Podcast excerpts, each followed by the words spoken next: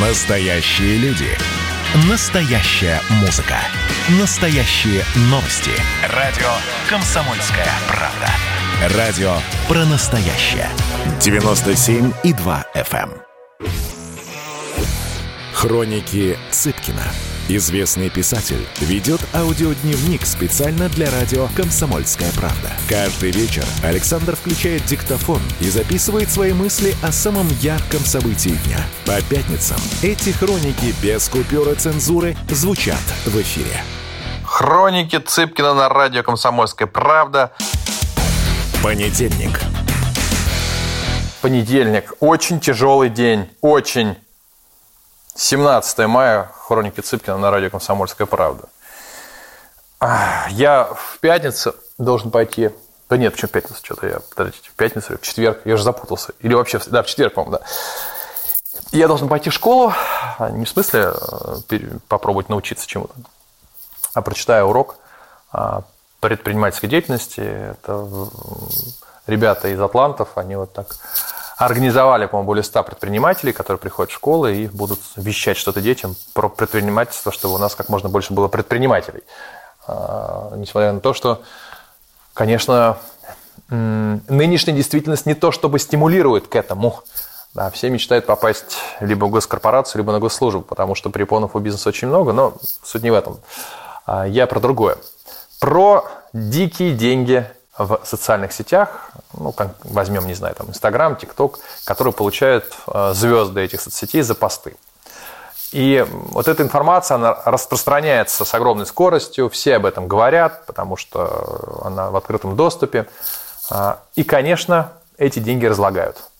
Эти деньги создают ошибочное мнение, что так может любой, что так э, легко можно себя обеспечить, и не стоит из-за этого напрягаться. А, Точнее, не стоит напрягаться, получать какую-то внятную профессию, которую люди годами учатся, не знаю, там, врача, физика, э, юриста, экономиста, неважно, кого угодно. Если можно просто фигачить посты в сети и получать эм, очень хорошие деньги. И, собственно говоря, я сам нахожусь в этой ситуации, потому что, да, действительно, когда ты получаешь за один пост э, ты столько же, сколько, ну, допустим, не знаю, там, за месяц торговли книгами, а, или за там, одно, два, может быть, три, ну, не одно, да нет, за, там, за одно-два театральных выступления, к которым ты готовишься, ты пишешь тексты, а, ты продаешь зал, ты рискуешь деньгами и так далее. Этого всего нет. Ты просто пишешь пост, и опа, у тебя уже на счету, ну, не знаю, там, годовая зарплата медсестры в регионе. Конечно, все это дико и неадекватно. Я не говорю о том, что очень странно, когда у нас такие сопоставления э, зарабатываемых денег между там, врачами и вот этими постами. Но даже, условно говоря, для тех, кто, казалось бы, сам внутри шоу-бизнеса. То есть, э, я уже как-то говорил об этом. Э, условный там, футболист может получать в разы больше за свои инстаграм-посты, чем за свою работу футболистом. И это создает у молодежи иллюзию. Абсолютную иллюзию, что это легко. Но потом мы переходим к математике. И видим, что, не знаю, там в российском инстаграме сколько? Миллионов 20, может, 30 уже я уже потерялся.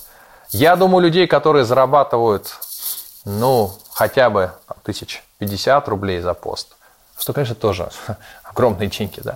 Вот, но там есть и 500 тысяч за пост. Вот, их там, допустим, пару тысяч, может быть, не знаю, 3-5. Я беру цифру с потолка, но это проценты. Ну, хорошо, зарабатывает в Инстаграме, договорились, 50 тысяч человек всего. Вот всего-всего, хоть как-то зарабатывает, хоть там, не знаю, там 2-3 тысячи рублей за пост, что на 20 миллионов, да. То есть, э, а идут к этим заработкам достаточно долго. И какая может быть ситуация? Молодой человек, решив, что это будет его единственная работа, или там в ТикТоке, неважно, да, начнет тратить огромное количество ресурсов на то, чтобы создавать контент. И у него год, два, три не будет это получаться, наконец получится, и он рванет. Вот те же 2-3 года, если он потратил бы еще на, там, не знаю, на медицинское образование, то он и не стал бы даже, не знаю, суперхирургом. Но он стал бы просто обычным врачом, который, во-первых, помогает людям, у него профессия понятная, и он зарабатывает деньги. Хорошо, не врачом, юристом. Не юристом, менеджером по продажам, кем угодно. Но за три года ты набираешь компетенцию, которая так или иначе принесет тебе какие-то деньги. И удовлетворение, что ты что-то делаешь полезное. А вот наличие компетенции создавать посты в сети, ну, может тебе ничего не дать. А время будет потрачено. И разочарование колоссальное. Вокруг все пишут о том, как круто они зарабатывают э, на постах, а у тебя это не получается. И, ты... и профессии другой при этом нет. Поэтому я бы настолько не полагался на сеть. Это всегда временно, кстати. Сегодня это популярен, завтра нет. Сетевая репутация разрушается очень быстро. Теряется аккаунт, его блокируют, что-то еще происходит. То есть, по сути дела, это такая, это казино, да, только, которое требует от тебя большого количества времени. Безусловно, есть люди, которые созданы для создания контента в сети. Есть. Это особый талант, это умение. И такие звезды будут появляться. Нужно попробовать. Но чаще всего у тебя сразу начнет, начнет это как-то так быстро э, взлетать. Понятно, что если кто-то долго идет, но тем не менее. Друзья мои, постарайтесь воспринимать сеть, я имею в виду про молодежь, как дополнительное средство раскрутки. Возможно, станет основным, но на чем-то нужно базироваться. Как помните, в мою, так сказать, молодость говорили, хочешь стать известным блогером, ну, точнее, не молодость, средний возраст, сейчас уже старый, стань сначала известным, потом блогером. В общем, удачи вам в сети, удачи! Вторник. 18, 18 мая. Две темы. А, во-первых, я сделал интервью с эм, Михаилом Петровым, э, ветераном спецназа ГРУ, э, членом Центрального совета Союза ветеранов ВДВ. А, так не интервью, это у нас с ним был разговор такой. В воскресенье он приезжал ко мне. Это мой близкий товарищ очень. Ну, в смысле, друг, так уж не понимаешь, как слово товарищ отдает советской власти, нет. А, вот, многие десятилетия, наверное, получается. Вот. И мы с ним стали болтать, естественно, про происходящее вокруг, в том числе про казанскую трагедию и про безопасность в школе я стал с ним разговаривать. Посмотрите на ютубе на моем канале новость, а, размещенное это интервью. Интересно достаточно. А, вот какой там был момент. Для меня, конечно, кстати, про него не думал совершенно. А, в том числе говорили о том, чтобы не, не уйти, так сказать, в компанейщину, когда развернулась кампания по срочному улучшению безопасности в школах. И тут сталкиваешься с некими рациональными проблемами. Ну, понимаешь, что значит, вооруженный человек будет всегда охранять школу? Если он вооруженный и плохо подготовленный, то у него просто отнимут это оружие, если и получит еще один ствол. А, тем более, что ну, один человек все равно не то, чтобы может серьезно с чем-то справиться, если такая атака.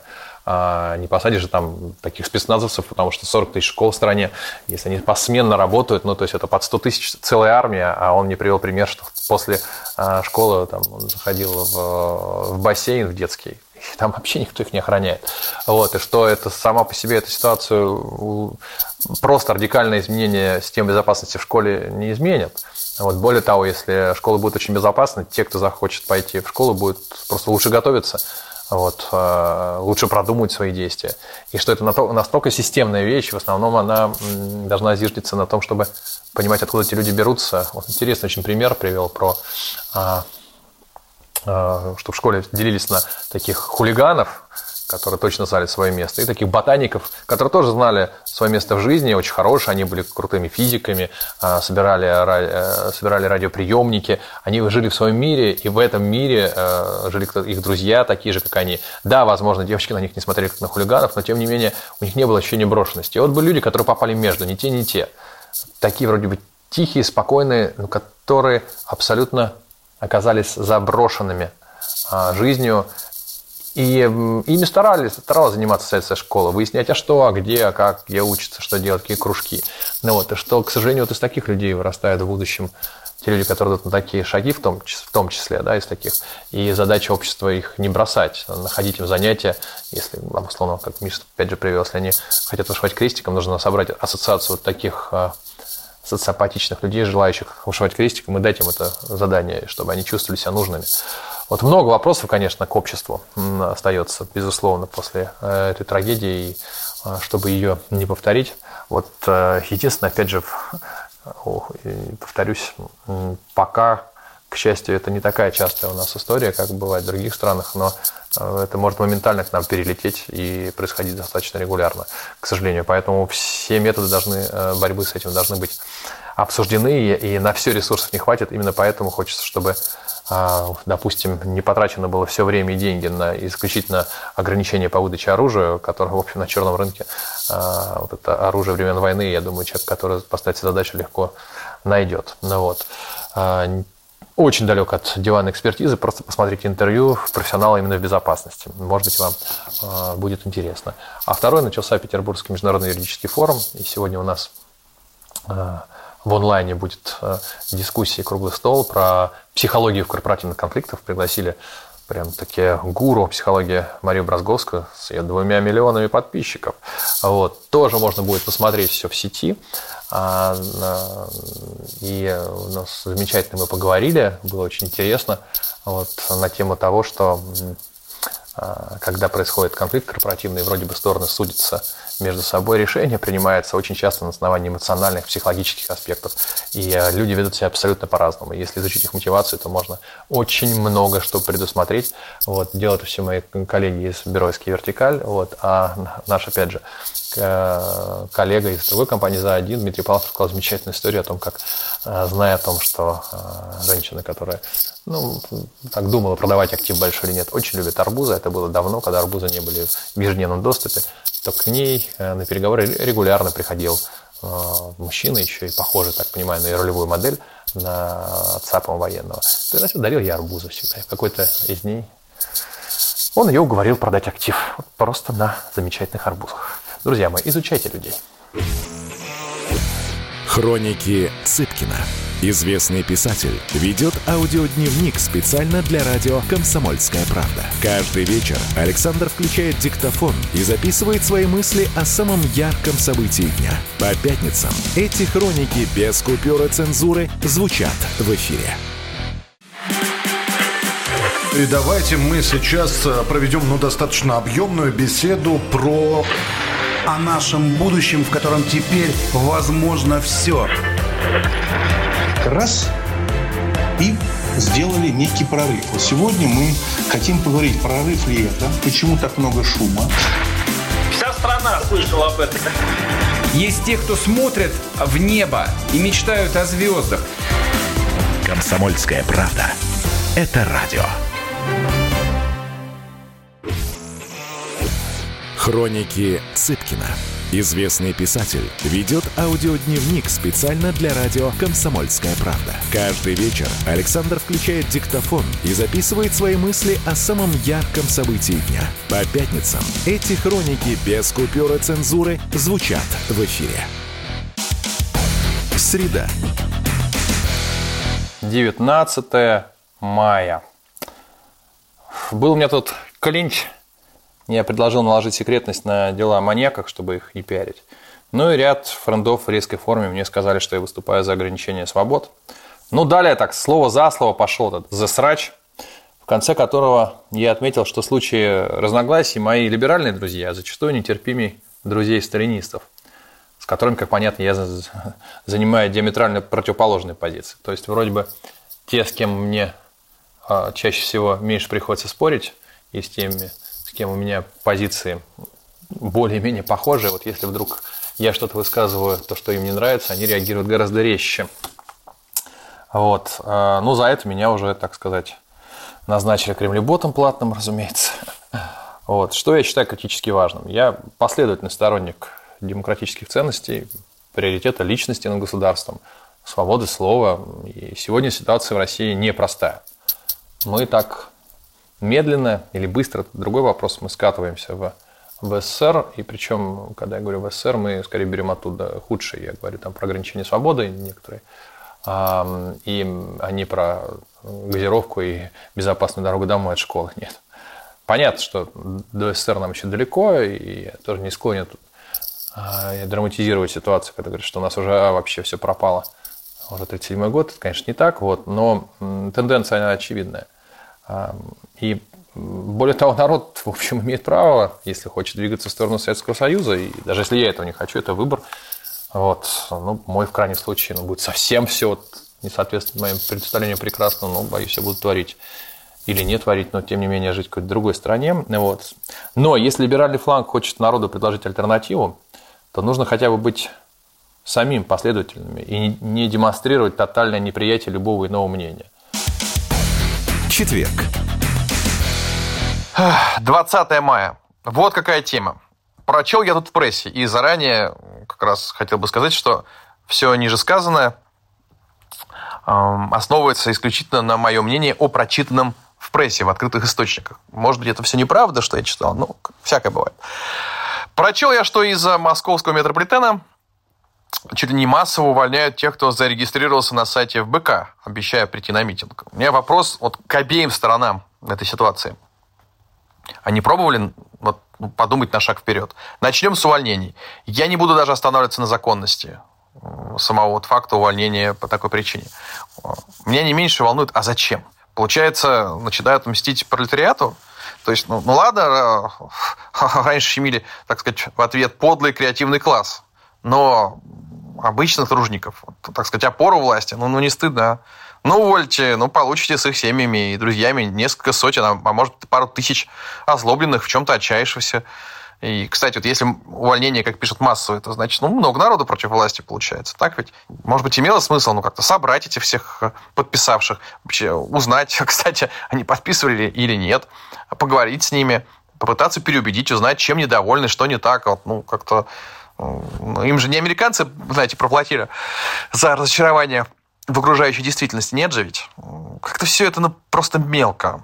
Теперь вот эти люди, освобожденные от любых уже обязательств, они точно придут, даже если и не собирались на очередные выступления. Вот. Но теперь про ФБК. Опять же, черт с несоконностью призыва. Мне до сих пор непонятно, а зачем было собирать со всех данные? Вообще, зачем, зачем было призывать регистрироваться? Вот сами пишут э, сторонники как раз э, БК, что у нас, мол, 37 год. То есть, как бы получается, Представьте себе ситуацию. Тахачевский в 1937 году рассылает всем военным телеграмму. Я это собираюсь бунтовать, выступать. Вы, пожалуйста, в стенгазете напишите, кто со мной пойдет, и с данными паспортами. А потом вдруг, ой, в смысле, как, какой такой НКВД всех арестовал? Вы, вы что, у нас же законы есть, нельзя? Ну, то есть надо как-то определиться. Либо вы считаете, что у нас 37-й, и тогда странно такое объявление давать. Либо, либо нет, это первое. Вот. Но у нас, мне кажется, мое мнение, не 37-й год, но точно и не 94-й по степени свободы. Ну, так все зажато, серьезно. И, и если вы сами люди, вот сами вы людей стимулируете, подталкиваете к тому, чтобы о себе оставлять информацию, регистрироваться где-то, ну, можно хотя бы постараться эти данные не потерять. Кто-то же их в итоге слил. Пятница. Хроники Цыпкина на радио «Комсомольская правда». Вы знаете, я сегодня вот о чем хотел бы. Наверное, одна из основополагающих функция государства – это сделать так, чтобы граждане это государство не боялись. А полиция – это представители государства, и, соответственно, если граждане боятся полиции, то в этом есть некая угроза государственной безопасности. Я сейчас прочту письмо, ну, точнее, пост Кати Великиной, главреда «Космополитен». Она столкнулась с абсолютно дикой ситуацией. А, ребенка практически ограбили полицейские. Я просто зачитаю текст, поэтому, повторюсь, не удивляйтесь, что он будет от женского лица. Вот дальше цитата. Только что вернулись с очередной очной ставки. Елки-палки, если бы знали, как я от всего этого устал. Единственное, что меня держит во всей этой истории, мы фактически создаем прецедент, потому что аналогичных преступлений много, а вот случаи, когда дело удается довести хотя бы до суда, единицы. Про посадить я вообще молчу. Я и суду-то рада невероятно. Ситуация, по сути своей, абсолютно прозрачная. Парень шел от репетитора с деньгами, никаких наркотиков, алкоголя и вообще никаких следов запрещенных веществ, что подтверждено анализами. Репетитор деньги видел у ребенка прямо перед его выходом. Факт этот подтверждает. Деньги давала бабушка. Она их тоже, разумеется, видела. И выписка из банка о том, что их снимали, у следствия есть. Далее, в 50 метрах от дома репетитора, то есть фактически на выходе из подъезда преподавателя, три сотрудника ППС, ребенка винтят, загоняют в угол, порядка 30 минут абсолютно омерзительно прессуют в ключе, в ключе не поступишь в институт, привезем в отделение, чего-нибудь найдем. И в результате предлагают уплатить какой-нибудь штраф. После чего отбирают эти жалкие деньги. Да, и вишенка на торте. Та самая, после которой у меня упала, забрала тем сентябрьским вечером. Перед тем, как отпустить парня во свояси, они заставляют его придумать легенду «А что ты скажешь маме?». Маме он сказал правду, а дальше мама очень захотела стереть этих людей в порошок. Что мы прошли за это время? Да, у меня такое ощущение, что примерно через все. Вы, например, когда-нибудь водили ребенка на полиграф? Вот такой настоящий, часа на 4. Только при Следственном комитете. Тот, что при Следственном комитете. От него и взрослый, как правило, в жутком стрессе. А тут ведь, по сути, школьник. Но полиграф Тим прошел. И этот полиграф полностью подтвердил правдивость всех его слов. А вот сотрудники ППС полиграф не прошли. Удивительное совпадение, но все трое отказались от него под самыми разными поводами.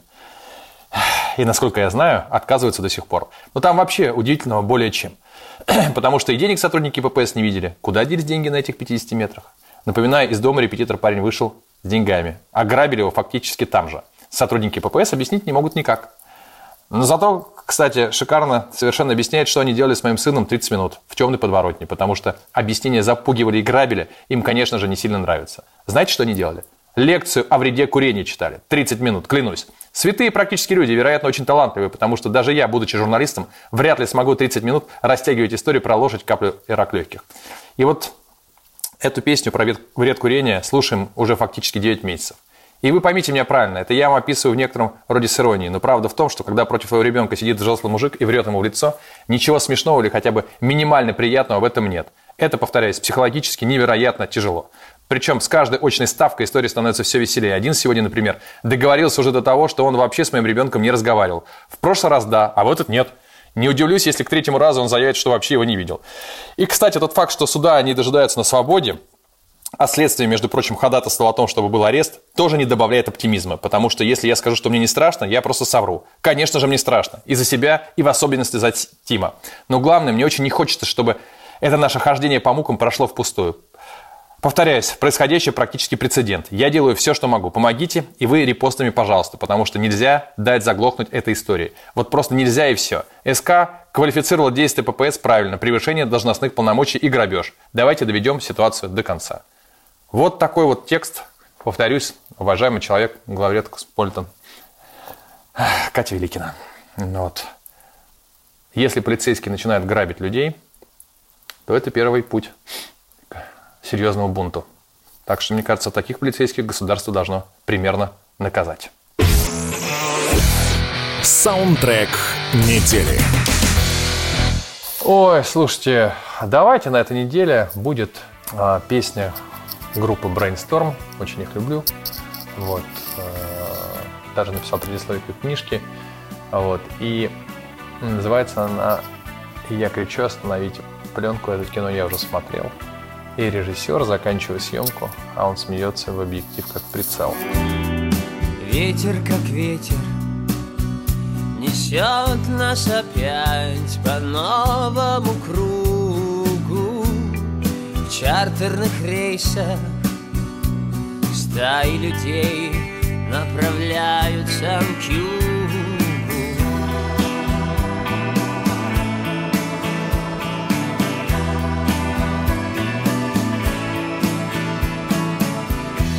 Мы ведь тоже хотели на солнце взлететь прямо так Из нашей постели.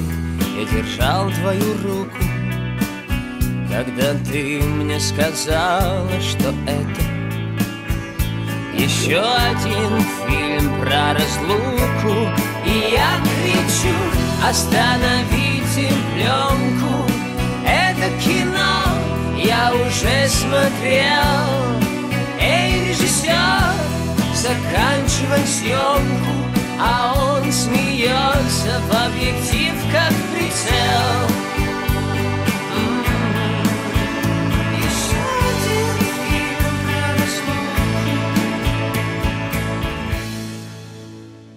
Хроники Цыпкина.